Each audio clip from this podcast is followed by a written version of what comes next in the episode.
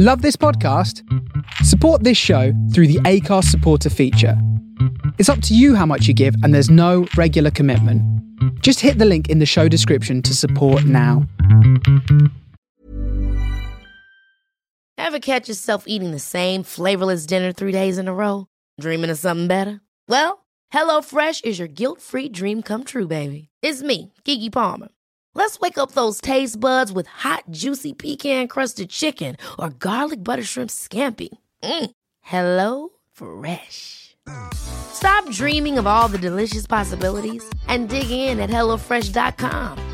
Let's get this dinner party started.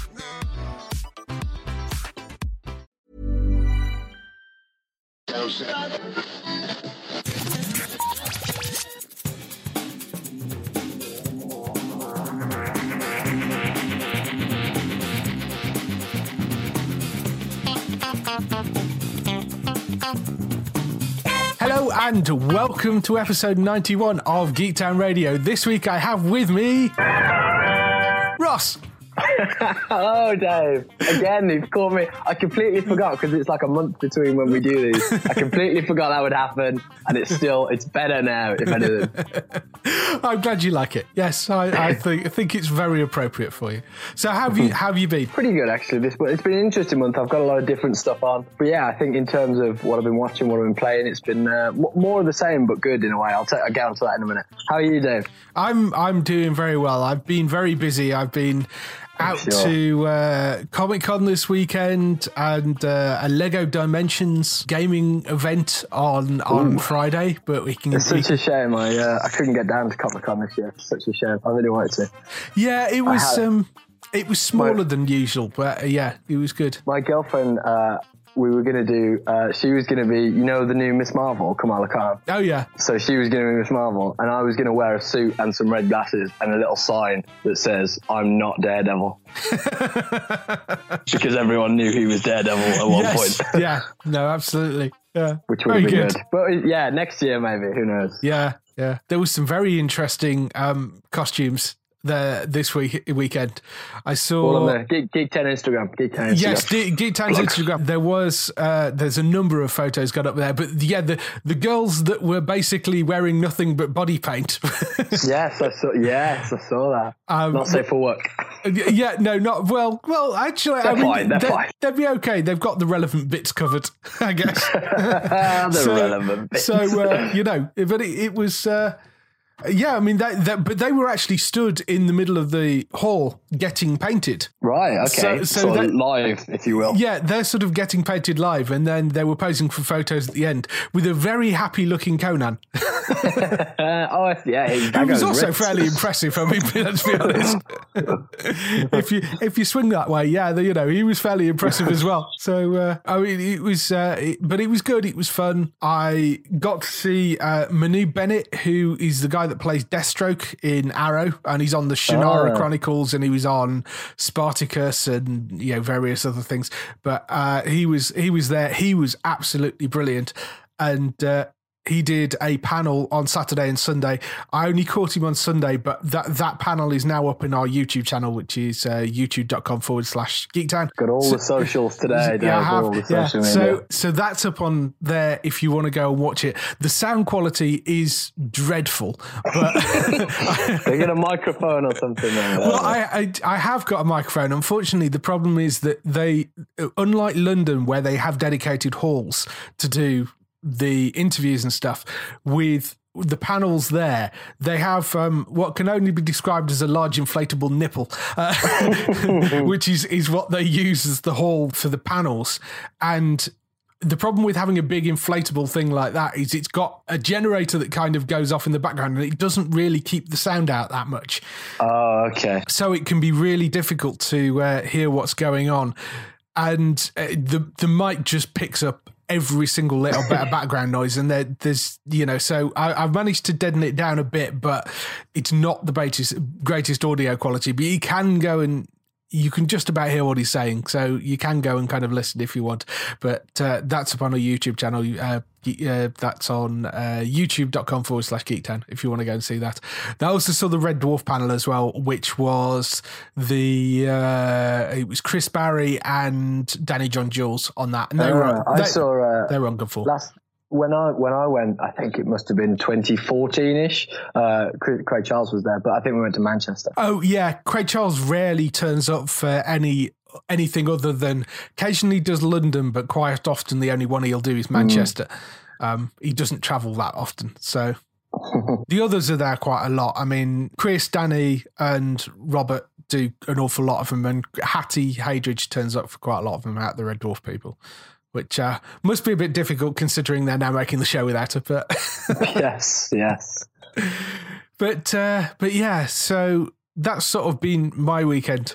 And TV wise, Grand Tour started ag- I this watched. week. I, uh, it's on my list. Yes, I, I watched the Grand Tour. What did you think? I really enjoyed it. I mean, it is slightly rubbing it in the face of the BBC. Definitely. you know, I mean, from the opening sequence, which has him walking out of what is supposed to be the BBC, handing his hmm. kind of pass back, and then getting straight on a plane to LA, getting like, like in a supercar and driving it across the desert Mad Max style, you know? yeah. I, and, And it's, uh, it's nice to see that big, huge budget they've got. They're doing, you know, they went to Oh, yeah. Burning Man and, uh, you know, the whole thing. yeah, uh, so that was that was all kind of set up. Uh, killed three pa- three famous people as well, yeah, yeah. which is good. I was trying to work out if they were actually those, because if, if it wasn't, is this a spoiler? If it wasn't Jeremy Renner, it looked a lot like Jeremy Renner. I, I'm pretty sure that was Jeremy Renner. Okay. Whether the, the, se- the, the second one, because you couldn't, you didn't really get a face shot yeah, much. I don't know whether that been, was. have not been. yeah, I don't know whether that And the was. same with because at this point I was on, I was looking and I couldn't tell whether it was Carol Vorderman or not. I'm not sure. I think it probably was actually, but I'm not She's sure. in the, she's in the jungle, Dave. She's busy. Well, she is now. Yes, but this was all yeah, pre-recorded. So- filmed it. Yeah, yeah, yeah. So I've been I I don't know, uh, but I thought that was really well put together. The I mean it's it's it's the three of them just messing around as usual. Yeah, and I think if they're given the space to do that, I think that's what's important. But I mean, you still have to have those uh, certain, you know, you know like the, the thing about the BBC was that there's a culture about the BBC that's quite stuffed shirt and, and rigid, and Yeah. they work they work in that boundary because they're like, let's not do that, let's let's mess around, and then we'll get in trouble, and that'll be, you know what I mean? Yeah, yeah. I mean I I still thought it was I, I thought it was really good. I thought Definitely very good. I thought it was well put together. You know, you can see where the money's gone.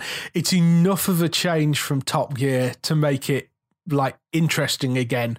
Because uh, we've had this conversation with Mike, who does the podcast as well, and Mike Mike was saying he was starting to grow a little bit. You know, he felt it was going a little bit stale, the TV version. So uh, it's going to be yeah. interesting to see what he thinks of, of uh, Grand Tour. But I I really enjoyed it. I thought it was fun, you know, and and different, and you know the the challenges were good. Uh, But I, it's not it's not too different that it would alienate. If you already like Top Gear, you're gonna like it. Yeah, yeah, yeah, very true. I do wonder what they are going to do about the guests. Are they actually going to get guests on the show, or are they just going to pretend to kill them every week? because it was like, so what? So what is actually happening at this point? What, what's actually going on? Yeah. Uh, going forward in the is it twelve episode run they've got this season? It's either twelve or thirteen, I think. Yes, Right. But yeah, so what, what's actually happening there? Yeah, I don't know. Uh, they may actually get somebody on. I'm not sure. So I'm sure I've seen publicity photos with famous people sat Ah. with them, but I could be wrong about that. I don't know. So, uh, but yeah, that I really enjoyed. Blind Spot as well back this week, which is is going strong again. I really enjoyed that. And uh, the other thing I watched, which I've had saved on my Skybox for a while, was uh, you know Fox did a remake of the Rocky Horror Picture Show. Oh yeah, I think didn't we talk about it on here? I think we may have done, yeah. So yeah, the, I, I finally got round to watching that because it's I, I you know was short of something to watch on Saturday night, so I I put that on, and it, it's okay, it's fine, it's very sanitized. It's okay. It's fine.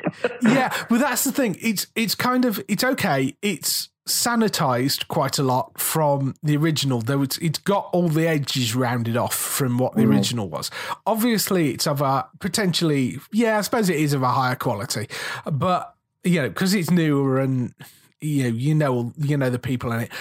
And the songs are still fantastic, but all it made me want to do is go back and dig out a copy of the original yeah, yeah. and go and watch that because the original i just think i mean I, i've seen that first uh, original version of rocky horror i don't know how many times so i i just yeah just felt a bit kind of well it's okay and they've done a reasonable version of it but yeah you know if you're going to do that why why not just go back and watch the original so you know it's it's far better i think so yeah there's that uh what have you been up to Uh, well, actually, I'm still. You know, last time I was still playing Fallout. Still playing Fallout, Dave. Yes. I don't know what's happened. Still playing Fallout. I'm in the DLC now. Playing Far Harbor. It's long, but it's good. Uh, and we got mod support this week, I think. oh yes you did on the PS4 players, we get some of the mods, yes and the the small portion of the mods that we get, some of them actually work. so that's nice. Uh, I mean, it's it's nice if you want to change like a tiny amount of texture, but uh, yeah using existing textures. yeah, yeah, no, it's good. It's it, it's good. It's a good thing. Uh, the- Fallout 4 mods was ranked in the top three reasons I was thinking about buying an Xbox. There were only three. In fact, I, I don't think I can think of a third. The f- first one was Forza. The second one was Fallout 4 and Skyrim mods, and there wasn't a third one. So I might not, but I might. what else? What else? We saw Doctor Strange. Really good. Oh yes, yes, I saw that last I week. you Yeah, talk about it last week. It was really good. I enjoyed it very much. Yeah, Uh, someone said to me before I went in that um, if it, it, it was like if Marvel had made a Harry Potter movie, this is the Harry Potter movie they'd have made, yes, and I think that's very accurate. Yeah. And also, uh, my girlfriend, who's Harry Potter obsessed, kept telling me how this thing that happened was like what happened in Harry Potter, which she does for which she does for movies anyway, but it happens so much in Doctor Strange. uh, yeah, we've also been watching Luke Cage. Really enjoying Luke Cage. yes, yeah. Uh, with I think we're sort of towards the end. And then what we're going to do, you'll be happy to hear this, Dave. Once we finish Luke Cage, we're finally going to watch the last two episodes of Jessica Jones, Oh, which we still time. we still have not seen. you really should. I do really like Jessica Jones. Really should watch that. and also uh, Westworld. I'm two behind, but we're, I'm, I'm I'm watching Westworld. Very much enjoying that. It's not my type of thing, but I'm I'm still loving it. That's fantastic season. Yeah, really, really good. Really enjoying every, it. every month playing Telltale's Batman game. Yes, I'm. I, that I'm the, behind on. uh, I need to go I back to believe the next one comes out. Well, it's the 23rd. It's tomorrow for us, but maybe not for you uh, when this goes out. yeah. Uh, yeah, so that should be good. yes, I'm way behind on that. I need to go back to it. It's great, Dave. It's great. What I love about it is that because my girlfriend's not a big gamer, I, I can I can show her this and she can play it and she because it doesn't involve too much input or skill particularly. She she can do it and enjoy it and she makes decisions and she's horrible like she's horrible to people on this game. And I'm like, you can't just say that to the guy. Like, I'm Bruce Wayne. Do what I want, mate. but yeah, You've really, unleashed good a monster. I think it's very good to play with uh, someone who perhaps isn't uh, into video games. Yeah, because yeah. it's more it's more of an interactive book or film. Than yes, yeah, you know, yeah. which is great. So yeah, Yeah. that's been my. Uh, it's been good. It's been good. Yeah. So, um, well, yeah, gaming wise for me, uh, Civilization Six still is has been the thing that's been sucking up an awful lot of my time. Um, but As I, it will do. yes, as it will do, because you can set a game that goes on for like three weeks. So, Oh dear. so I've been playing quite a lot of that still, but I've had a slight break from it because on Friday I went down to London to an event put on by the people that make Lego Dimensions. Le- are you aware of Lego Dimensions? I am aware of it's there. What, what what's that game that you, they so- sold in bits? Was it Skylanders, and you have to buy the different bits? Yeah, Or was it, Skylanders. no, Disney Infinity. yeah, or. Disney Infinity's one as well. It, it's the ones that sort of have interactive toys that come with Sure, them, you know. Yes. Um, and the toys give you more levels or whatever. and Yeah, The more you buy, the better it'll be. The more Yeah, game you've got. and different characters you can use in games. So Lego Dimensions is basically that done with Lego, which is uh, is kind of an interesting experience because Mm. you have to physically build the things before you can use them. Yeah. Do they know if you've built them wrong? No. there a judgment? No, no, like a there's- time trial. There's there's no kind of judgment if you've built them wrong. I don't think you, but you know, you sort of get into it. You know, you want to kind of rebuild them. That I'd never played Lego Dimensions before I went out to the event, so it, it, basically because I I'd had Disney Infinity and bought. I have the whole set of the Star Wars Disney Infinity figures because I really like the figures, and Yeah. I, I I just sort of thought if I buy. Lego Dimensions, I'm going to end up buying everything. So, so yeah, once you're in, yeah, you know, and it's one of those things. So I was like, oh, I don't, I don't want to get like Yeah, sucked into it. So I, I kept away from it. And then the, they said, do you want to come down to this Lego Dimensions event? And have you played it before? No. Okay, we'll give you a starter pack. I was like, oh, damn it. that's good. so, so I've now got a starter pack, which uh, obviously I need to be able. I, I couldn't, uh, you know, I couldn't give it away on the site or anything like that because I need to be able to play it because I'm going to be able to write something about it afterwards. So, um, so I've had that out and kind of built that. They also gave me. Uh, they're promoting all the new kits that have released. Uh, for Christmas, basically. So they've got a, a, a huge Fantastic Beasts and Where to Find Them kit, Gremlins, Sonic the Hedgehog, E.T., and Adventure Time are the uh, are the big Wow, kits. those are some big licenses. Yeah, and I mean, the, You always wonder about things like that, don't you? Like, uh, you know, where they get all these different licenses, and you think, well, how much money have they had to spend on that? You know I mean, I don't know. I mean, it, it's a ridiculous toy box that they've got to play with, and um, I actually, but then who's saying no to Lego? Well, yeah, quite exactly. You you don't do you? But yeah, I so I was down there. The, it, it was an amazing event because you went to this what looked like a little office from the outside, and uh, they took you in, and then, And then they on closer inspection, the office is made of these tiny bricks. yeah, that would have been awesome. Uh, no, they they they take you inside and yeah, you go downstairs, and they've got this central kind of room set up as a hub, which has got all the consoles on, so you can play the different games. And then they take you off into little side rooms, and in the side rooms, they've got the new content set up in themed areas. So ah, like they've got they're showing off the Harry Potter content and they've actually built Harry's uh, bedroom under the stairs. oh wow, So, so you could actually kind of go in and sit in. I don't know what Harry was complaining about. It was perfectly huge, comfortable. I mean, admittedly, I had a TV and a PS4 in there, but you know, it was it was really nice. It, it would have been think- a wonderful place to sit and play games. No, I guess that's what. But it was it was really great kind of place to sit and play games. They were showing off the Mission Impossible content, Mm. and uh, they had you kind of climb up onto a thing which they sort of pretended to suspend you over a top of something. You know, That's like in amazing. Impossible.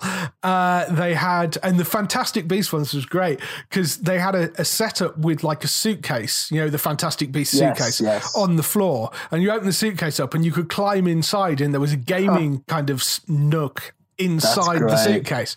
So uh, it was brilliant fun, and the games were really great. And uh, I, yeah, I, the Fantastic Beast stuff looks absolutely brilliant. The, there's a, a full kit with like new gaming levels, and it gives you a new kind of back piece to the to the uh, portal thing on it, and you know, so there's a whole load of brilliant stuff for it.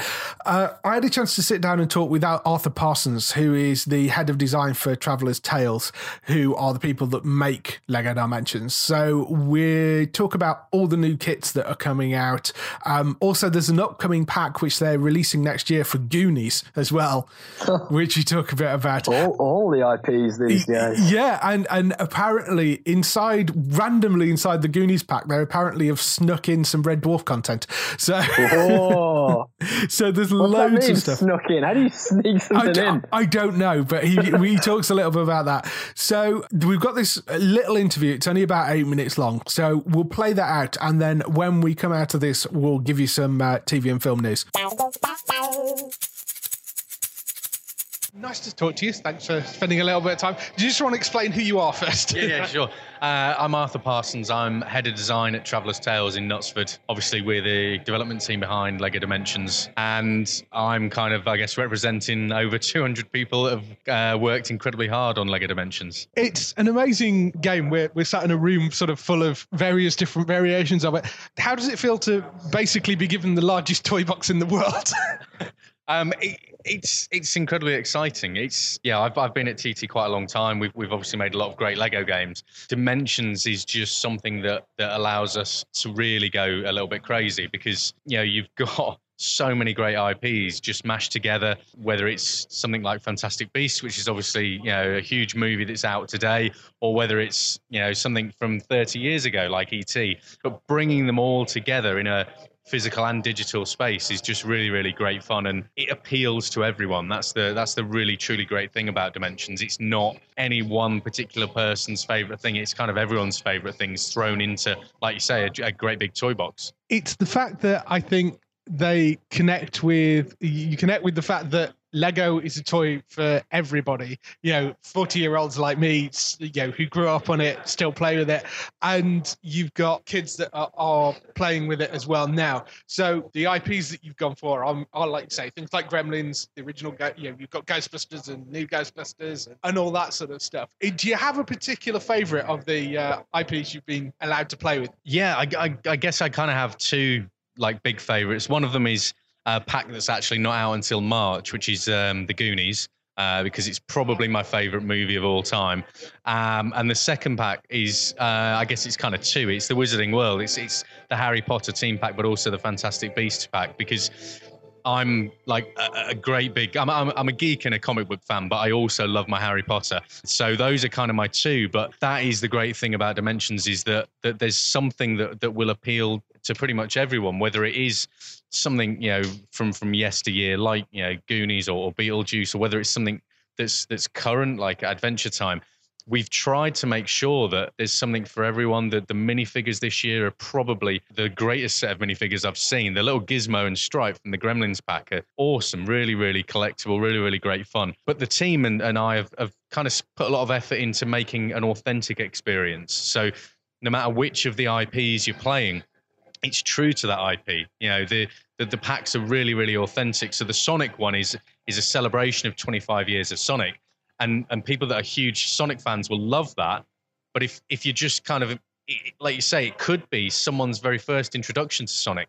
So again, it, it it's it's making it accessible to everyone, but the fan service is, is kind of there for, for real hardcore fans of these IPs. The range is just amazing as well. You've got uh, anything from Scooby Doo to through to, as I say, uh, yeah, Goonies is an interesting one coming up.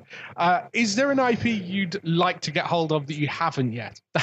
I, I would love to say yes, but the thing is, you know, back when we first started Dimensions, there was things that we wanted to do that we never thought we could. Things like Portal, things like Doctor Who, and then to be actually able to do those things, it, it's it's bizarre. You know, being able to get Beetlejuice in into dimensions, and so you know, for, for me, I think I've probably had all my boxes ticked. I've, I've, I've scratched all my itches, but we are constantly striving to make the game better. You know, we we did way back when the game was very first announced. We made a promise that the game was was going to be around for a while and we were going to be constantly adding to and supporting it. And and that's exactly what we're doing at TT. We're really trying to make sure that it is the best Toys to Life game experience people can have. And you know, in its second year this Christmas, it will probably actually be bigger this year than it was last year. You know, it, it, it's great having something where there are no rules. You can take any character any tag item, any vehicle into any world, and just have a great time. You know, whether it's you on your own or whether there's two of you or even four of you with the new battle arenas. Um, there's so much content in there. You know, we we sometimes take a step back and think, really, did we make all of this? You know. Uh, and obviously, we're still making it. We're still working hard on stuff in the office for next year. There is a phenomenal amount of stuff. I, this actually is my first introduction to actually playing Lego Dimensions here, because um, it's one of those things that I've I, I, mean, I'm a huge fan of Lego, and I love the other Lego games. I've just avoided it because I know how much money I'll end up spending on it. so, so I, I sort of kept away with it. But I'm, I'm leaving here with a with a starter pack, so that's probably a bad sign for my Christmas. But um, yes, anyway, the uh, the amount of, of stuff just looking around. I mean, you know, we've got Wizard of Oz over there. You've got uh, uh, stuff from The Hobbit, E.T., Doctor Who, Simpsons has come up a number of times, and the Battle Zone. So the Battle Zone's new this this uh, time around. Yeah. So so year two, we wanted to really look at kind of building on the success of year one, but we were always conscious that that we know that games are expensive. A lot of us are parents ourselves, and so we were looking to add as much value to every pack as we could.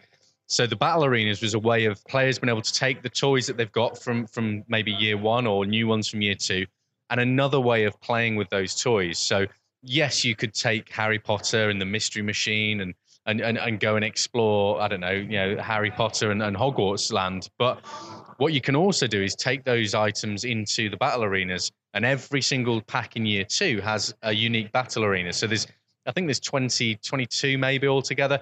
Um, and it's just another way of playing. It allows four players to play together competitively or, or in teams. And it just adds that sort of amount of value. We, we pride ourselves on ensuring that there is a lot of game for, for that money that people are going to pay, whether it's you know paying uh, 12.99 i think it is for a fun pack or whether it's paying sort of you know uh, 24.99 for a, for a level pack i think we just want to make sure that people feel that they get value for money um, and and that's why we added that mode we really want to make sure that people are kind of seeing dimensions as their i guess you know their their, their you know they're one stop for a choice life experience. Yeah, and and you also get lots of Lego to play with, which is great. yeah, those those you know we're no different in the office. You know, when we see a new minifigure, we're all there getting our minifigures lined up on our desks. The sloth one from Goonies is one of my particular favorites. I think that's going to be really popular. The Sonic one is incredible. You know, Sonic in Lego form. And I think, yeah, fans of Lego, fans of, of our video games, fans of all these IPs will love it. And it's great in year two seeing, you know, like yourselves, people that maybe didn't sort of jump into dimensions early on coming on board because it is a, a platform, I guess. It's not just a sort of a one shot game. You you don't need a new portal every year. You just need that one starter pack.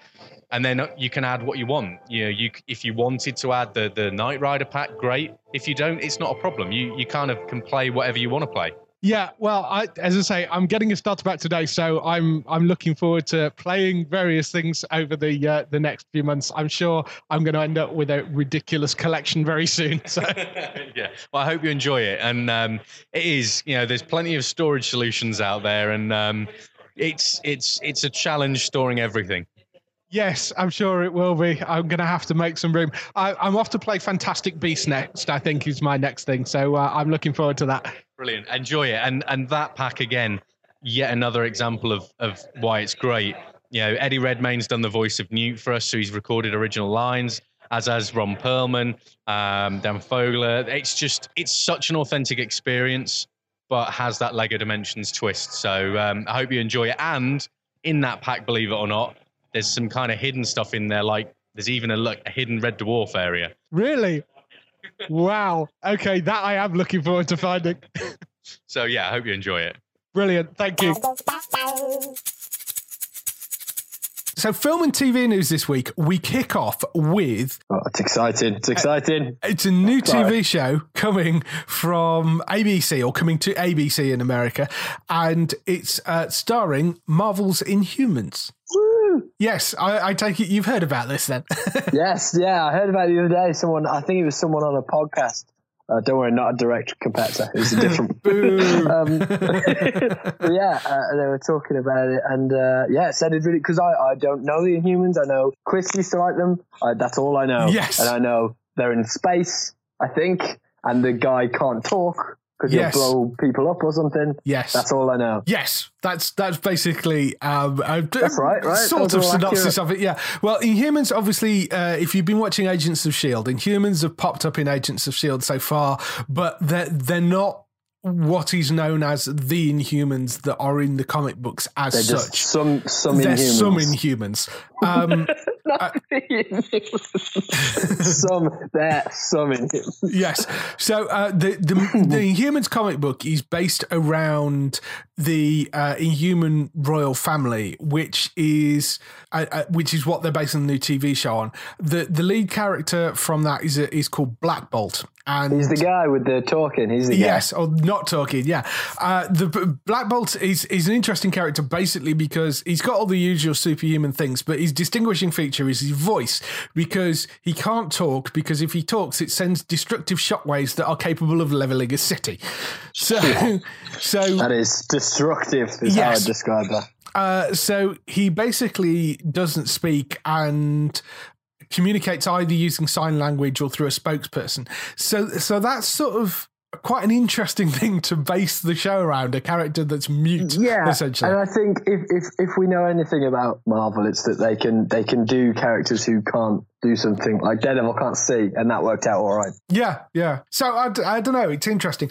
Um, they're they're planning to to base the show around Black Bolt and the rest of the human royal family. So they're, they're sort of various mutants of one type or another, basically. Do we know who's got it? Who's who's picked it up or anything? Uh, what the in terms of The TV? TV, the show, yeah. Well, who- in the who is. in the US it's ABC. Over here it it, it doesn't come out until autumn uh, 2017, so it won't have a UK pickup yet. But so it's not like it's not like Netflix or anyone though. No, no, no, it's ABC, so it's the same network of Agents of Shield. So you So may it sucks when things aren't on Netflix. so you may see some crossover with Agents of Shield, although I'm not entirely sure they're going to be directly related. Who has uh, didn't Channel Four get Agents of Shield? Not saying that would be the same again, but Yes, yes, they did. Uh, whether they will go after this as well, I don't know. But yeah, if there is crossovers, it'll be annoying if it goes to another station because that always that's such a pain. It's like um, the Chicago's, the you know the very Chicago Fire Med and uh, whatever the oh, I other one. see. The annoying thing about those is they're on three different networks over here. So, so if you're a fan of those, they and they do crossover events and they run completely out of order. So. Yeah, So that's kind of annoying. But yeah, so hopefully it you know it will if they are going to cross it over at all with Agents of Shield, it will run sort of you know on the same channel over here, but we don't know yet. So uh interesting one to look forward to. I'm definitely looking forward to that. And that's when uh, August next, uh, autumn. Autumn. next year. Did you say? autumn next year. Great. It's also getting a uh, IMAX release in September next year. apparently. Okay. Uh, they're, they're gonna. The first two episodes are basically going to be stitched together as a movie because there was originally talk of an Inhumans movie, and then Yes, they backed yeah. off from it.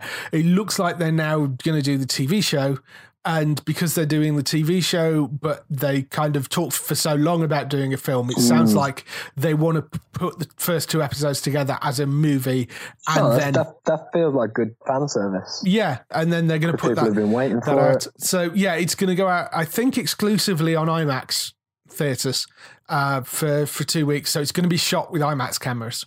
So that could be quite impressive. I'm looking forward to that. September next year, that's coming out, and I assume they'll run those two episodes, and then it'll run straight into the TV series. Right. So we'll see, but uh, don't know what the UK release will be on that yet. So that's one to look forward to. Next up, we have David Mitchell and Robert Webb are, are starting a new sitcom. I'm I I assume you have heard of Mitchell and Webb. I have heard of Mitchell and Webb from that uh, Mitchell and Webb. Uh, yes, yeah, that that's what it's called. Yeah, So it's called that Mitchell and Webb show, isn't it, or something? Um, It's that so Mitchell and Webb look. Yes, that Mitchell and Webb look. So they they're on that. They had uh, the sitcom, which was called. Can you remember what the name of the sitcom was? That's terrible. The sitcom, what Peep Show? Peep Show. That's it. You did. You hold on. I completely forgot the name. It went completely out of my head. Yes, I'm gonna, it's in front of me as well. Uh, You're getting sacked. You're going to be replaced within the week, Dave. so uh, yes, uh, you know, obviously they had Peep Show, which ended I think last year. So yes, something like. they're now reteaming with Channel 4 and with Simon Blackwell, who was one of the writers on Peep Show, I think, but Oh, also uh, writes Veep and In the Loop as well. So they're doing uh, six episodes, 30 minutes episodes of a new sitcom. Stars David Mitchell as a guy called Stephen, who is the son of a local legend and pub landlord uh, called Laurie. Laurie dies and at the start right at the start of the series and Stephen's sort of set to take over the pub which has been his lifelong dream to kind of get hold of the family business um, Oh, wow. and, and take over it And this is David Mitchell. this is David Mitchell That doesn't sound like David Mitchell. Okay. I, d- I don't know. You've got to do this sort of desperate kind of.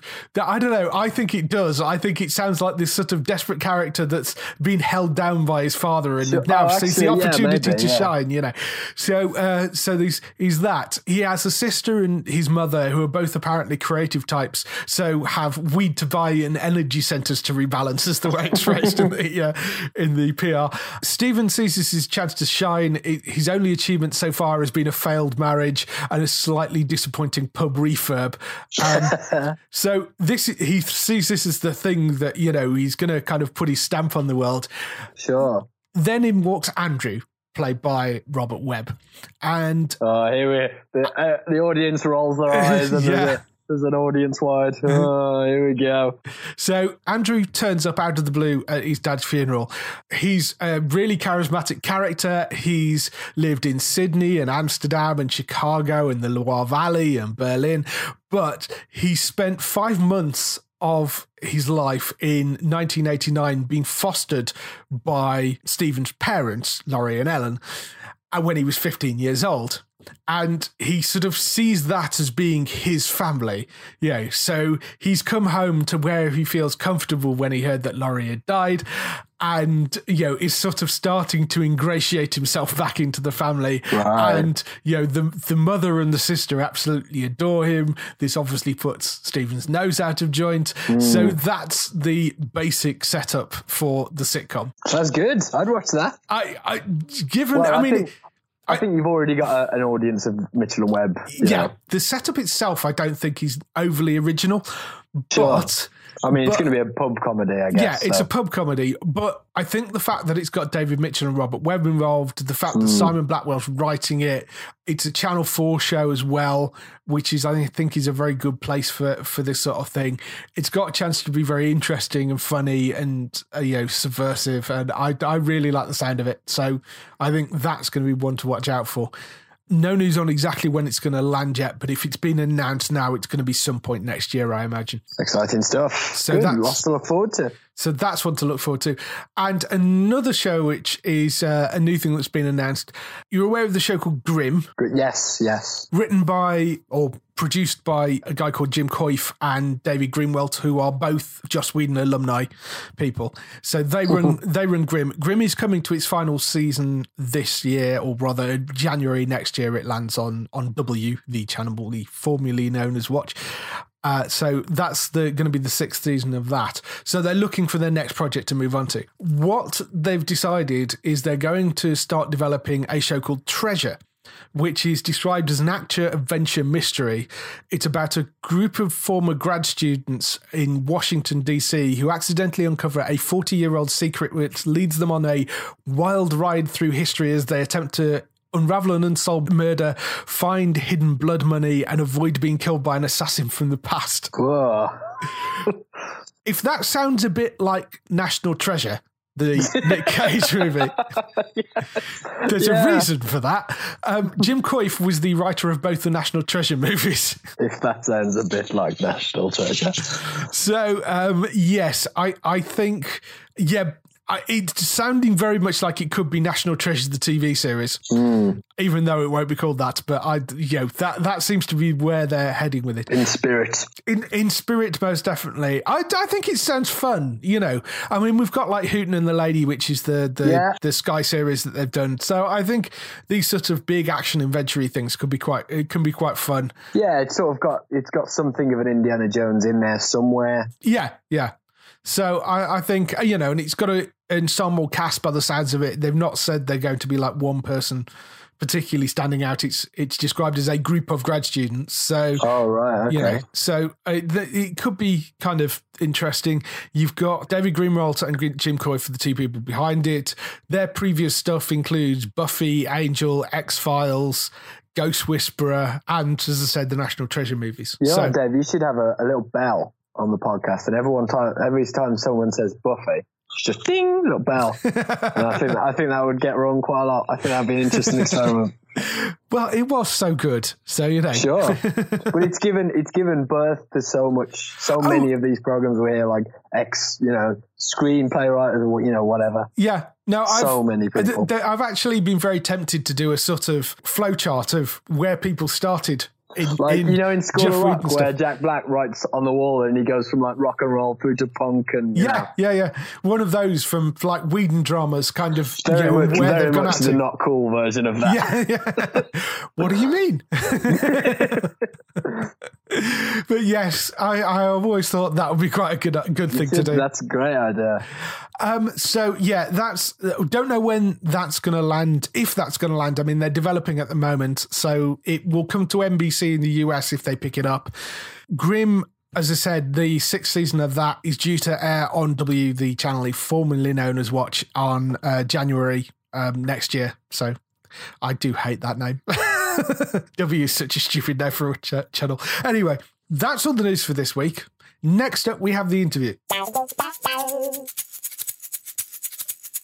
This week's interview is with Cabot McMullen. He's production designer on Designated Survivor. I don't know if you've been watching any of this. It's a Do Netflix you show. know, um, Designated Survivor is the next thing I'm watching. Is it good? It's really good. I really like it. Keith was brilliant, as always. Yes, yeah. Isn't know. it that he's he's he's somewhere in line for the presidency, but quite a way down, and there's an accident, so he has to do the presidency. Uh, Well, basically, yes. But the, the premise is the US, when they have big, like, State of the Union things, which involves basically the entire government, they have what is known as a designated survivor, who is one person who's generally not particularly important, uh, that is locked away in a room. So if the president and the other people in the secession are killed, they have somebody that they will that he basically becomes president. Sure. So, and that is genuinely how they do it. So, the designated survivor in this case is Kiefer Sutherland. Bomb goes off, killing basically everybody, and uh, he becomes president. And it's what do you do when you really weren't expecting to become president, and Sure. in the uh, and uh, how do you cope in the mass in the aftermath of a massive terrorist attack? So what's the? Is it? Are we drama? Are we comedy? So, What are we no, it's a drama. So, uh, it, but That it's sounds like it could be funny. Yes, no. Well, I, I can't remember. It, it was there was a film called King Ralph, which which Yeah. starred so which starred John Candy, which basically had the same premise, but that was a comedy. yes. So- So is John Candy not in it then? No, John Candy's not in it. Okay. Interestingly, John Candy was in The West Wing. I think seem to remember. But anyway, Oh, okay, beside the point. We're, we're getting massively off track here. Um, yes, so. Who I spoke to was Cabot McMullen. He's the production designer on Designated Survivor. He's had a ridiculous career over uh, the number of years. He was uh, started off working on Saturday Night Live. He went on to work on Michael J. Fox's show Spin City. Uh, wow. He was on S- Smash. He was on Scrubs. He was on Extant. He did the first few episodes of Supergirl. I know Uh, Scrubs. I know everything about Scrubs. There, Scrubs Yeah. is my life. Great show. So he recently worked on Designated Survivor, recreating a whole bunch of rooms for that show, but the most famous one obviously being the Oval Office. Which you'd sort of think was a fairly straightforward thing to do Just look at the because it's the Oval Office. But there's a lot of things that you have to, first of all, take into account when you're building a version of the Oval Office which has got to work on screen. And Hmm. you've also got to try and make it not look like the six other shows that also have Oval Sure, Offices yes, on screen. yes. So it's making that sort of distinction as well. So he's worked on those. He's also worked with uh, the director Kevin Smith on uh, Red State and Yoga Hosers, which are uh, two of his uh, more recent movies. So uh, we talk a little bit about that as well. So here's the interview with Cabot. It's about 30 minutes long. We'll see you afterwards with some air dates.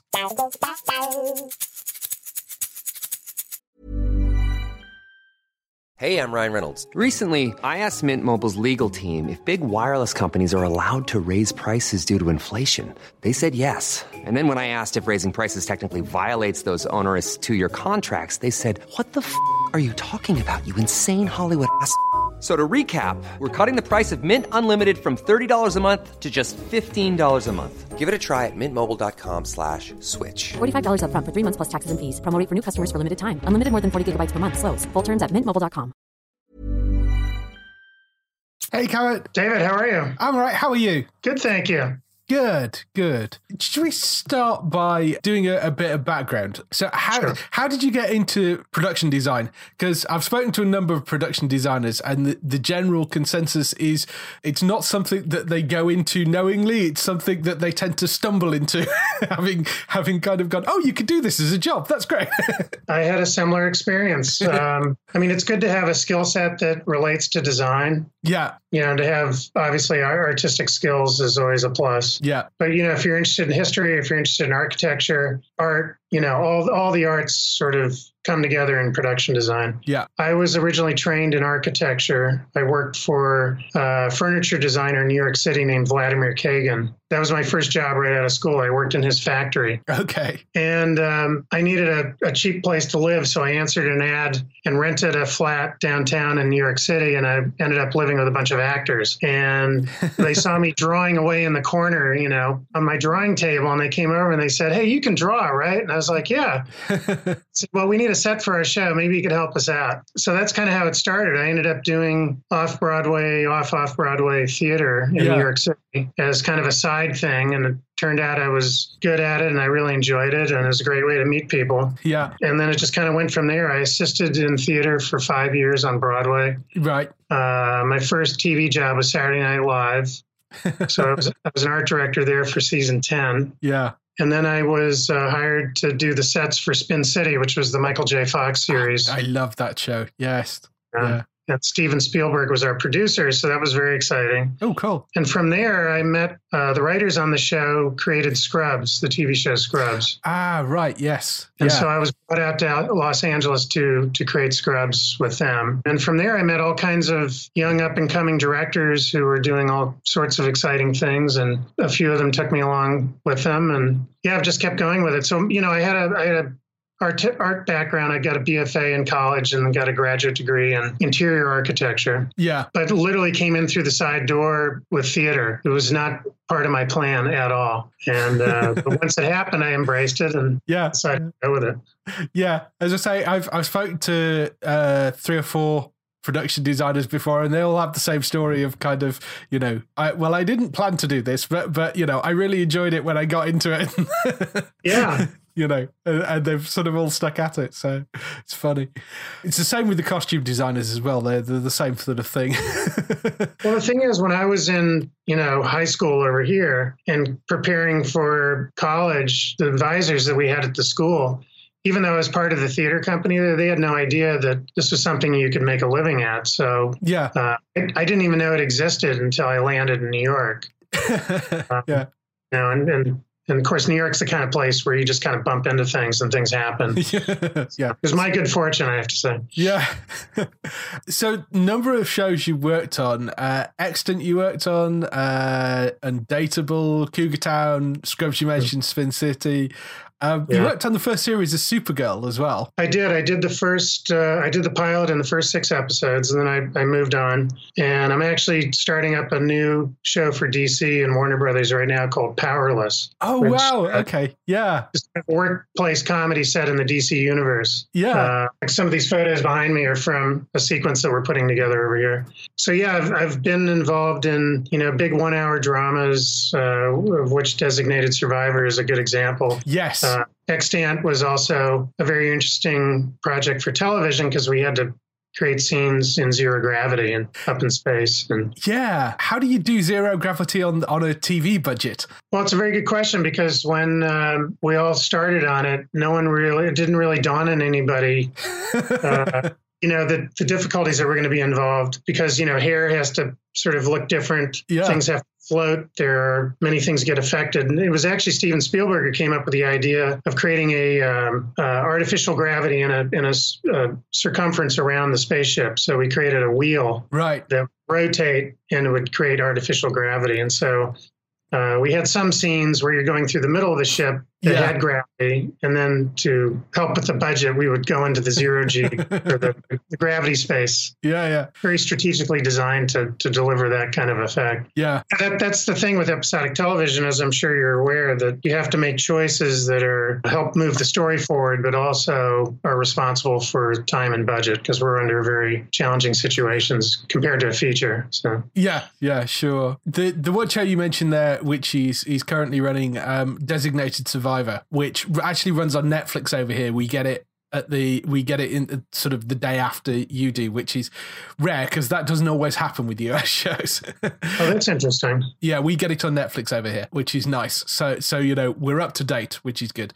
You designed various rooms for that show, the Oval Office being kind of one of the major ones. Yes. How much leeway do you get when you're designing something which is a, a famous space like that, and how close is it to the actual Oval Office? Well, that's a great question. We kind of walked in realizing that with, you know, the 24/7 news cycle now, shows like Scandal, Veep, uh, House of Cards, Yeah. Madam Secretary, you know, everybody in the world knows what these spaces look like. And so if there's anything that's not true to form, it'll take you out of the moment. And so we, Yeah. the Oval Office and a lot of the West Wing, we wanted it to be as accurate as possible. Yeah. We were very fortunate to have had a consultant on the show named Rich Klein. Rich was brought in to work with the writers. He is um, one of the partners at McLarty Associates in DC. Mack McLarty was Clinton's chief of staff Right. in the 90s. And so they're a consulting firm that helped put deals together, I guess, all over the world when uh, foreign com- uh, countries need, you know, to interact with the U.S. government and,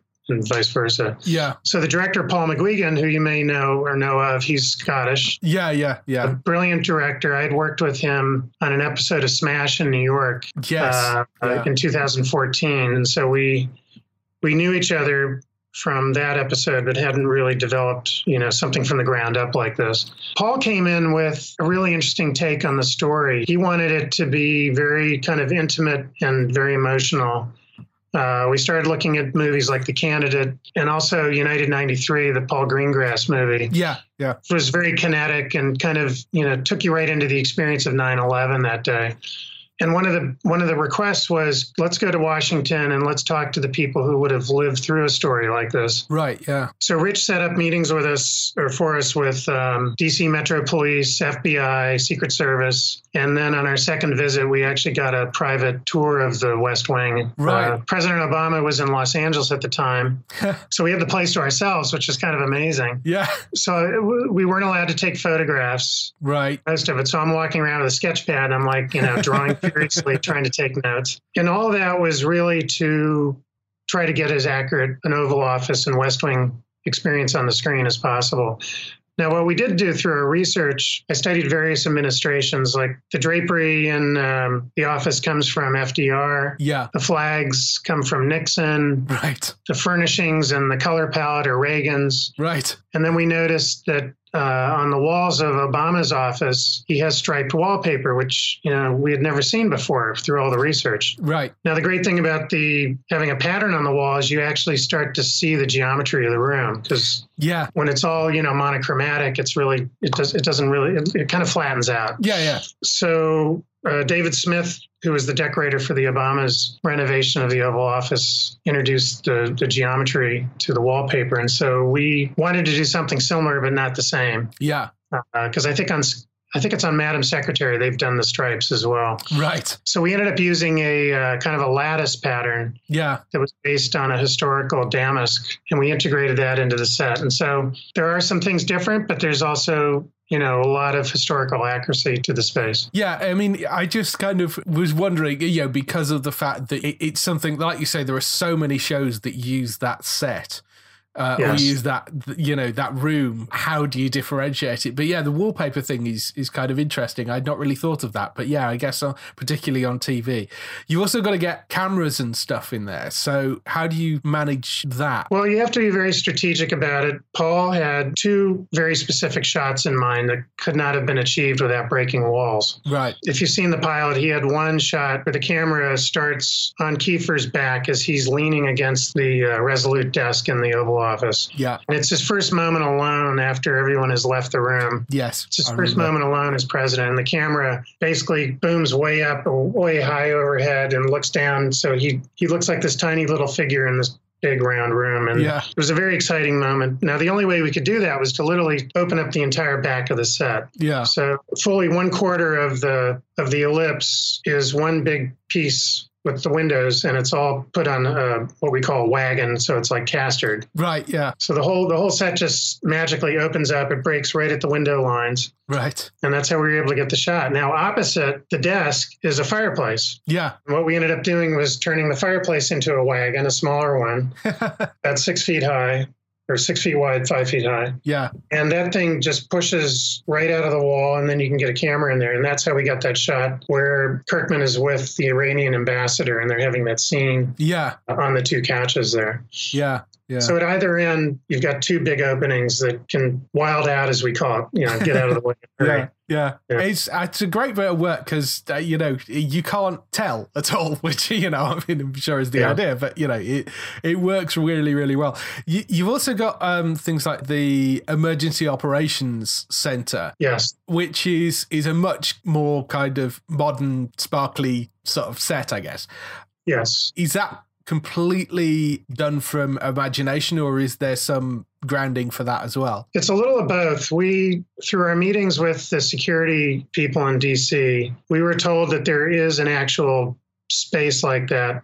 It's seven floors below the White House. Right. No one's ever seen it, and it is a fortified space to Yeah. protect uh, the president and his his team from any harm. Uh, evidently, it connects to a series of tunnels that Roosevelt started to dig out during World War II. Right. So, from what we were told, and this is supposedly classified, so maybe I shouldn't be saying this, but you can take an elevator down from the West Wing to the PEOC, and then there is an exit strategy that takes you out to, I think it's the Washington Monument, which is in the mall, which is not too far away. right. Yeah. Yeah. So we started to reference actually. Uh, Putin has just built a huge facility in Moscow Right. which you can see the photos of online. And so we took some some references from that. In his version, he can actually exit out through a submarine, and he goes out into the river and he's off. you know? um, Very Bond villain of him. yes, it's very James Bond. Uh, which brings us to another hero, uh, Ken Adam, Brit- the British designer, okay. uh, who designed all the Bond's film Bond films. Yeah. And Designated Survivor opens in the FBI safe room. Yeah. And if you notice, if you take another look, you'll see there's a wallpaper pattern on the wall that we created, Okay. which is a reference to David Hicks, the British, also British designer. if you watch The Shining, Kubrick's The Shining, Yes. that, that very distinctive, iconic carpet, that's a David Hicks design. and then we referenced The War Room and Dr. Strangelove for the PI. So Designated Survivor opens with a Kubrick reference and closes with one, which we thought was kind of a fun little chestnut, you know. That's fantastic. And the, the thing we loved about the War Room in Strangelove is that one line where Peter Sellers says, "Gentlemen, there'll be no fighting in the War Room." You know? yeah. You should, should see if Kiefer could just sneak that onto a script. Right. somewhere. it would, would probably be in character as well, I would have thought. yeah. if you look at the PEOC, though, which stands for President's Presidential Emergency Operations Center, Yeah. you know, we referenced Putin's version. We referenced um, NORAD, which is the North American Yeah. uh, response, you know, for all the nuclear stuff. And then we also referenced the Diefenbunker, which is in Canada, Right. which is a Cold War era safe place for the Canadian government should there be some catastrophic event. right. Paul really wanted to have kind of an old uh, uh, um, Cold War, mid-century kind of vibe to the FBI office that we open in, and there's some of that going on in the PEOC. But then Mark Gordon, also who was, who was our executive producer, he wanted that to be a big wow moment in the show. You know, like you know everybody knows what the West Wing is like, Yeah. that's going to look great. We all know it's going to look great, but when you get into the PEOC, he wanted it to really kind of open up and become like this big moment in the show. Yeah, yeah, and, and th- those are the two rooms that really stand out for me. Um, I, you know, I think in the show. So yeah, I think that works definitely. You know, the one thing that got cut out of the pilot, there was a uh, a moment where Kiefer gets in an elevator with his security detail, and he goes down the seven floors that I talked about, Yeah, and then em- empties out into this long corridor, this tunnel, and it was supposed to be this long, lonely walk for you know Kiefer to the PEOC. yeah, They cut all the elevator stuff and the tunnel out of it. So we ended up right at the door, and then he walks in. and Then it's like, wow, you know. yeah, yeah, But yeah. Maybe in series they'll do more of that. I don't know. Yeah, maybe, maybe. I noticed there was a couple of um, movies Sure. which were on your uh, IMDb as well. You were involved in Red State, which I, I assume is why you were also involved in Yoga Hosers. Um, Yes. which is Kevin Smith's uh, latest movie, and I adore Kevin Smith. I listen to his podcast all the time. Um, uh, you know, uh, he's he's partly the inspiration for the fact that I have a podcast now. Uh, so, Oh, that's great. Yeah. Uh, so you know, I, I'd be a huge fan of his. So yes, Yoga Hosers, interesting movie to be involved with. I haven't actually managed to see it yet, but I am looking forward to it. Given Hmm. the subject matter, one of the questions we have for people is, "What's the weirdest thing you've been asked to create?" And I'm guessing that that's probably from a Kevin Smith movie in your case. That was probably the the most sort of gonzo out there project that I've ever seen in a script. yeah, When I first read it, I was like, this is so crazy, so bizarre, but so fantastic that, you know, I have to be a part of it. So yeah, yeah, I've always been a big fan of, you know, the horror genre and I'd never really had an opportunity. So when I was brought on to Red State, I was thrilled, you know, to be part of that. But it was clear that Kevin was kind of going in a direction where he was just sort of leaving the studios behind and the industry and he was just totally doing his own thing. yeah, And I admire that about him as an artist. I think he's probably happier as a writer than as a director because, uh, you know, I asked him this question one day. I said, you know, because what was remarkable about Red State is we would shoot 10, 12 hour days and then he would go into his trailer and he would edit all night. And then he would shoot all day the next day. And this went on for five weeks. yeah. And literally the day we wrapped, the movie was finished. He had it all cut together. He had a rough cut all put together.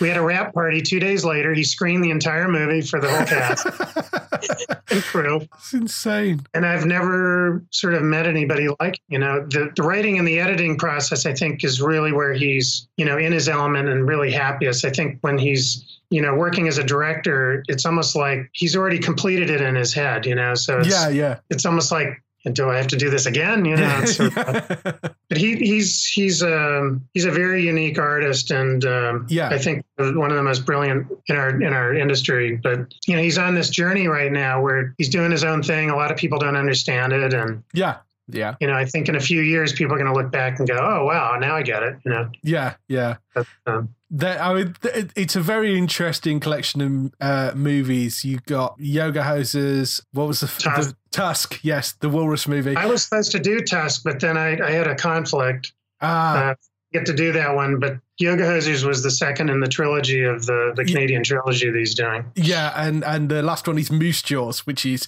Jaws with a moose. which I, I I mean, it's just fantastic. I'm so looking forward to to uh, to catching up with Yoga Hosers and you know seeing the next one. Ironically, as well as you say, you know, he's probably more comfortable editing and writing. He's now got himself a career as a TV director working on the DC shows because he did Flash and he's doing Supergirl this season as well. So, uh, so yeah, I mean, although he, I, I I have heard him say that when it comes to directing those shows, it's less about directing and more about just kind of showing up and being nice to people, and, you know, because they do it so well. So, yeah and the universe has been established yeah, in Red State, you know, he was very busy with a lot of things. And so we got him, you know, at key moments. But Dave Klein, who was the DP, he and I really prepped the movie. And then Kevin would kind of come in and, you know, make it his own. But it was, um, it's a similar situation, you know, when you do episodic TV, the directors come in and yeah, everything, it's like a, a well oiled machine, and which is great because then they can be really creative within the, the limits that they've got. And, yeah, but Greg Berlanti, who produced Supergirl here in, at Warner Brothers, yeah, uh, I, I was privileged, you know, to work with he and his team for the pilot in the first six, and then um, yeah, now he's got everything in Vancouver, so they're all together. You know, it's kind of remarkable. yeah, yeah. That probably, from a production point of view, makes a lot more sense than having one separate in L- LA, you know. Uh, but then they were on Yeah. separate networks at the time, so I mean, I get why. But Yeah, yeah, I mean, Powerless, which you're you're now doing as well, is uh, tangentially kind of attached to that universe. As, although it's a it, what networks is on? Is it going out on CW it's, or is it? it's NBC. It's going Warner out on NBC. Yeah, NBC. yeah, Marvel also had a workplace comedy that they were trying to develop, and they couldn't get it together. So this is going to be the first genre-busting version of a DC show, yeah, yeah. kind of making it onto mainstream TV, which is pretty exciting. Yeah, I am very much looking forward to Powerless coming on because it, it sounds like such a wonderful idea of setting it with a sort of half hour, you know, office comedy thing. I, I think is Yeah. is such an interesting idea. So I am really looking forward to that. Uh, do, would do you know when that's likely to hit? This is well in, in the states. It's supposed to launch uh, mid-season, so it'll probably be on in February. Okay, yeah, Yeah. So hopefully we'll get it at some points around then over Yeah. here as well. But uh, that not always the case. But A couple more kind of slightly general questions. What would you say is the toughest challenge you've had on a show? More and more, it's time, lack of time, Yeah. lack of time. Yeah. You know, from a business perspective, the profit margins at the studios are getting tighter and tighter now. And so they're tightening, you know, their grip on everything. It used to be I would get five or six weeks prep on a show. Now it's, you know, like four, three or four. Yeah. Uh, everything is very compressed. Budgets are getting tighter, but the expectations are getting greater. yeah.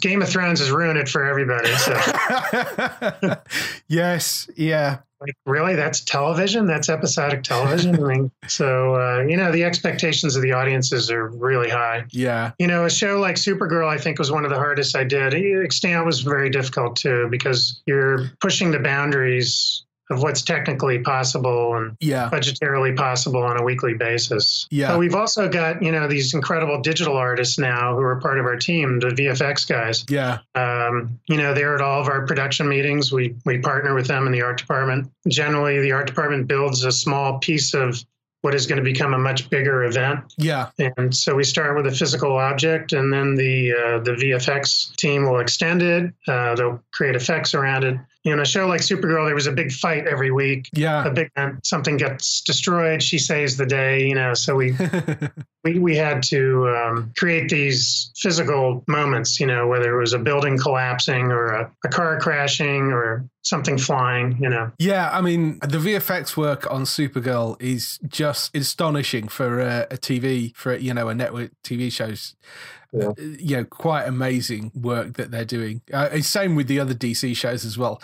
I mean, they put King Shark in Flash, which is is a character which, which is sort of half man, half shark, and you, you just don't expect to see something like that on a TV show, you know? Right? Yeah. No, it's a company called Encore. They're based here in Los Angeles, but they now have offices um, in Vancouver, Understandably, yes. York, and uh, but they, they do a great job, really great job. Yeah, no, phenomenal, phenomenal bit of work. That it's uh, Mhm. really, really good. What would you say has been the most interesting experience you've had in your career so far? Well, for me, it's been an opportunity to do, you know, all these amazing creative shows, but to work with some of my heroes. When I did Extant, I was able to, you know, make a, a very f- formal presentation to Steven Spielberg with the director, Allen Coulter. Right, Allen Coulter directed Sopranos. He did a lot of uh, Boardwalk Empire, right, yes, yeah, Final. And, you know, so the two of us, it was, it was just Allen, myself, and Spielberg in a room, you know? and it was it was it was kind of nerve wracking, you know, because we were presenting a PowerPoint slideshow, and I kept wondering if the computer was going to yeah, go on the fritz or something, you know. But uh, it all went very well. And what was fascinating about that meeting is that you know he really approached us as equals and contemporaries, you know, and so it, it became a working meeting where we we literally worked out the gravity wheel thing of the spaceship and all that all at one sitting. yeah, And I just felt like, oh my god, you know, I've really arrived, you know sitting in a room with a man who on the wall there are mad magazine covers that are parody of his movies you know so yeah. of course i grew up loving mad magazine yeah so yeah, yeah. I like the fact that that oh, you know on the wall on the Mad magazines, you know his Oscars are somewhere else, and you know, that sort of stuff. exactly that's what matters that's Yeah, yeah. I like that. That's cool.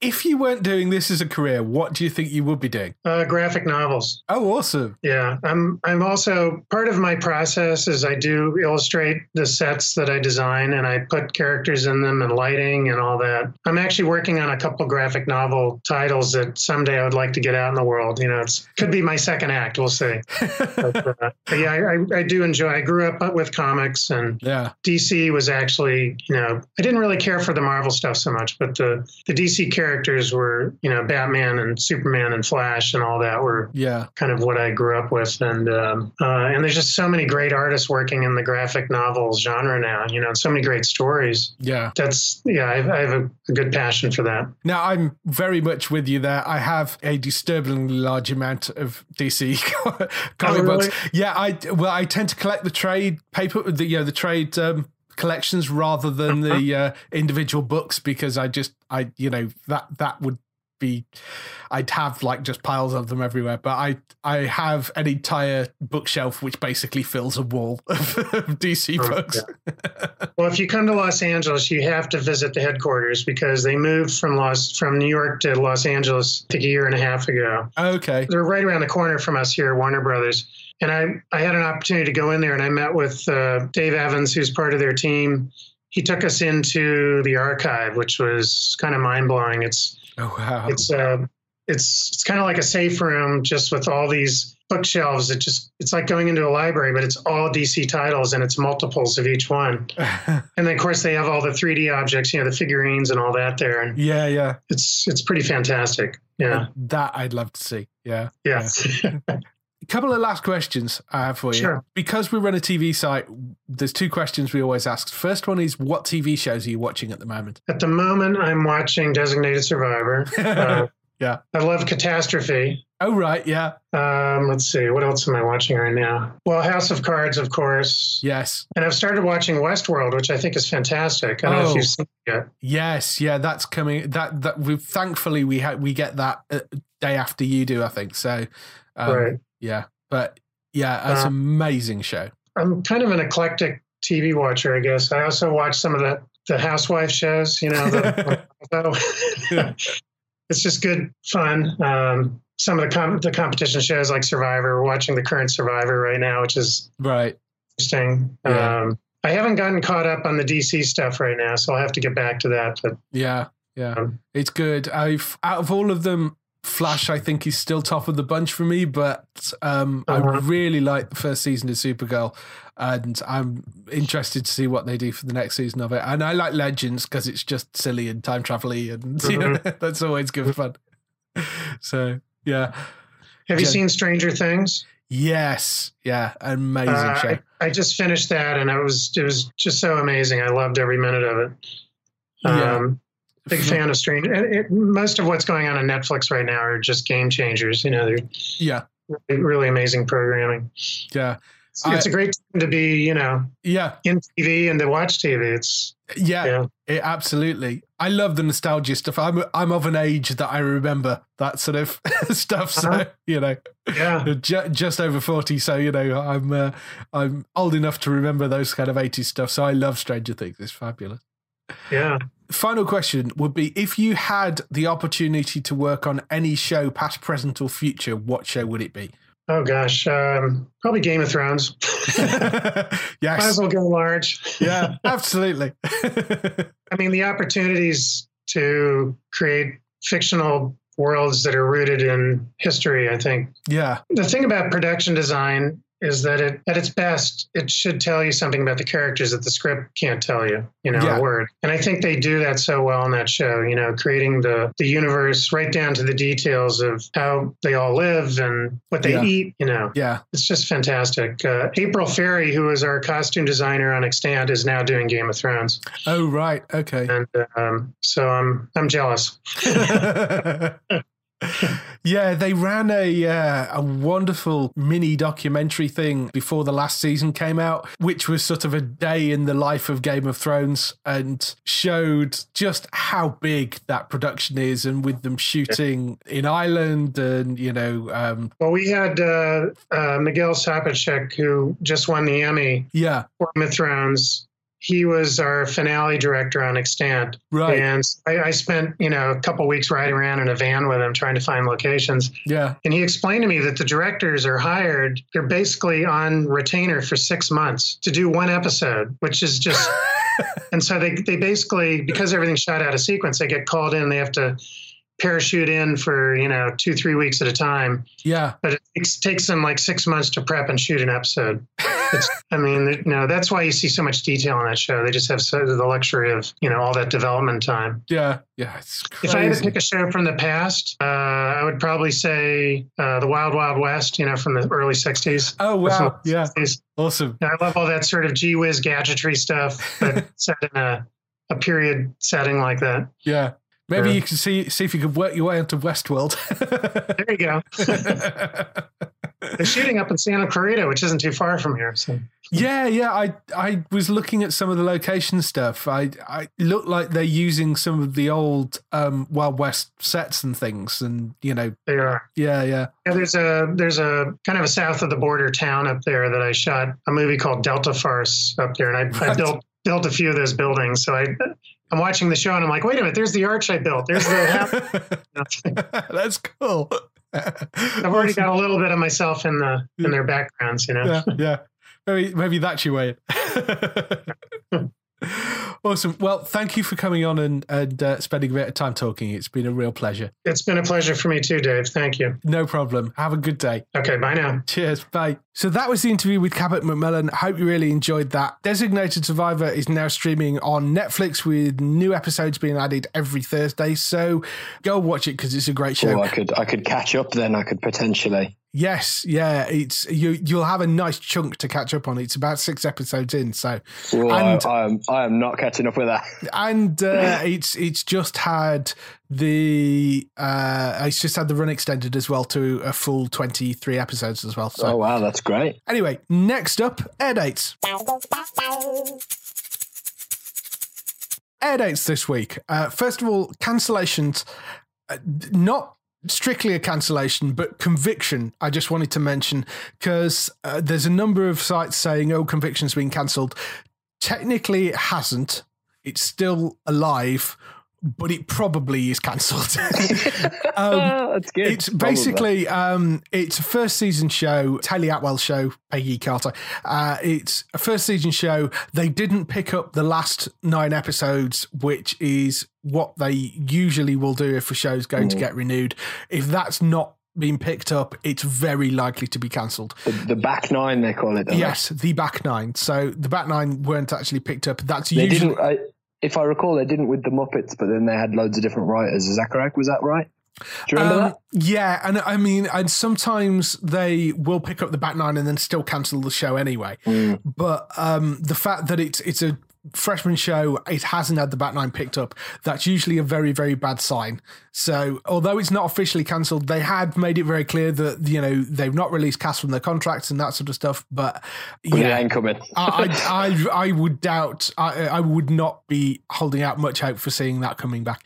Over on renewals, Westworld is back for a second season. They Hello. announced that's been picked up for a second season. I've I've heard generally positive when I've talked to people. yeah, People No. seem to like it. Well, Westworld in the US anyway. I'm not sure what the numbers are like over here, but in the US, it's actually been gaining audience week on week. Oh, that's good. Whi- which is is just not what happens with TV dramas. you know, so you know, TV dramas you get a big spike at the start, and then the audience drops as people kind of drop away from it. Sure. Uh, Westworld has actually gained audience each week. You know, people were touting it as the Game of Thrones replacement, and I think that is definitely the case. This will be the thing that takes over from Game of Thrones. I think that's Sure. their big show. So, so that's good. And uh, literally just announced before we uh, came on air, Dirk Gently's holistic detective agency has been renewed for a second season. So that will be back as well, even though it's not aired over here. So we get more of you saying those words. Holistic, yes. As I was told off for saying it wrong, yes, holistic. Oh, why, why? Isn't it holistic? No, Hol- holistic, holistic. ho, ho, as in the whole holistic. I don't know. Dave. I don't know. Don't, we could spend don't confuse night. me. That's what I'm going to have it as. so, yes, that's coming back as well. Uh, in terms of changes, we've now got an air date for This Is Us, which has been this huge American drama. The the trailer, when it came out, got some ridiculous number of hits on YouTube. I'm not entirely sure why. I mean, it's it's it's basically It looks, it looks rubbish. well, it it just looks to me a bit like your sort of family dramery sort of thing. I mean, it's it's got Milo Ventimiglia in it, who is obviously very popular. Justin Hartley, who was uh, Green Arrow on Smallville, I seem to remember. Uh, Mandy Moore is in it. Um, some other people, but I, you know, I mean, I, I'm sure it's great, but I, I I'm sure it's didn't great. really grab Dave me. Elliott, they'll have that on the box. I'm Yeah. sure it's great. But Keep it doesn't. I. I mean, and I've not seen any of it, so I can't really judge. But it just didn't grab me particularly. But it's called This Is Us. Its first season of it is coming to Channel Four on the sixth of December at nine pm. So make of that what you will when it when it airs on the sixth of December. There is another time traveling show called Travelers, starring. They've got to stop doing. I've had enough of these. this one's coming to Netflix on the 23rd of December. I think we may have mentioned this last week, actually, but uh, yeah, coming to Netflix on 23rd of December. Yes, I believe so. Yeah. Uh, stars Eric McCormack from um, Will and Grace. So that will be arriving on Netflix. Could be one, one interesting one to watch. Taboo, which is coming on the 7th of January. We're starting getting January exact dates now. Ooh. 7th of January on BBC One, there is a show starting called Taboo. It's an eight episode drama set in 1814, starring Tom Hardy. wow. So uh, it's it's Tom Hardy and been written by Steven Knight, for, who is the man behind Peaky Blinders. Oh, okay, sure. And exec produced by Ridley Scott. oh, oh, oh, there's the missing. There's the, so, the rub here. So I, I think you know stars Tom Hardy as a son who was thought long dead. He returns home to London from Africa to inherit what's left of his father's shipping empire. It's a period piece, as we said, exec produced by Tom Hardy, Ridley Scott, and Steven Knight. Steven Knight, I think he's he's um, writing it as well. So it's a phenomenal cast with a phenomenal group of people behind it. It's called Taboo. Starts on BBC One on the 7th of January, and I definitely think that's going to be one to watch mm. out for. There is a trailer up on the website for it as well, if you uh, want to go and check have out to, Have to make sure to check that out. So there's that. Final season of Bones, season 12, starts on Sky Living on the 16th of January at 9 p.m. So that's that back for its very final season, which I, I mean, I like that show, but there is only so many ways you can kill somebody. so yes. So there's that. Jason Momoa from Game of Thrones and Aquaman. He has a new show coming to Netflix called Frontier. That is an adventure drama set around the late 18th century of the North American fur trade. It's Canadian made, and then Netflix are kind of co funding it, which is why it's airing on Netflix outside Canada.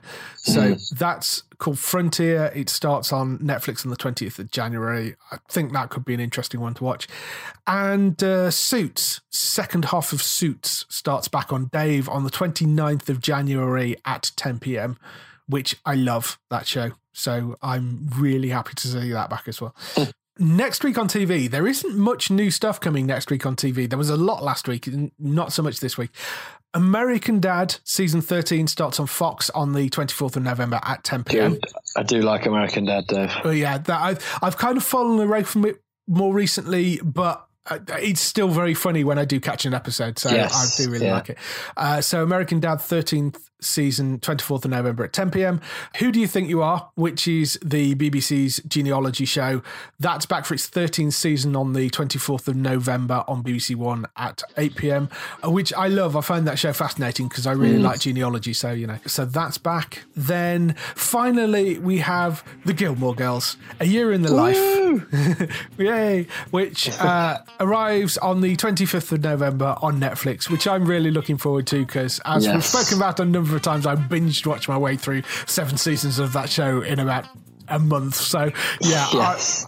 I, am I'm, uh, I'm really looking forward to seeing that come back. It's awesome. So that's everything I think for this week. Unless you've got anything else you'd like to add? No, I think that's it. I think that's it. We're going to watch Fantastic Beasts next week, so I suppose I shall be uh, reporting yes. back. Yes, I need to go and see that at some point as well. I haven't got around to it, so I'm I'm going off to play more Lego Dimensions now. Good for you. If you want to find us, our website is geektown.co.uk and you can go on there throughout the week to see all the latest air date information. If you want to get in touch, you can email your questions to podcast at geektown.co.uk. You can leave a message on the website post or find us at Geektown on Twitter, on Facebook at facebook.com forward slash geektown, on YouTube at youtube.com forward slash geektown, or on Instagram at geektown UK. That's everything. We shall see you next week. Bye-bye. Bye.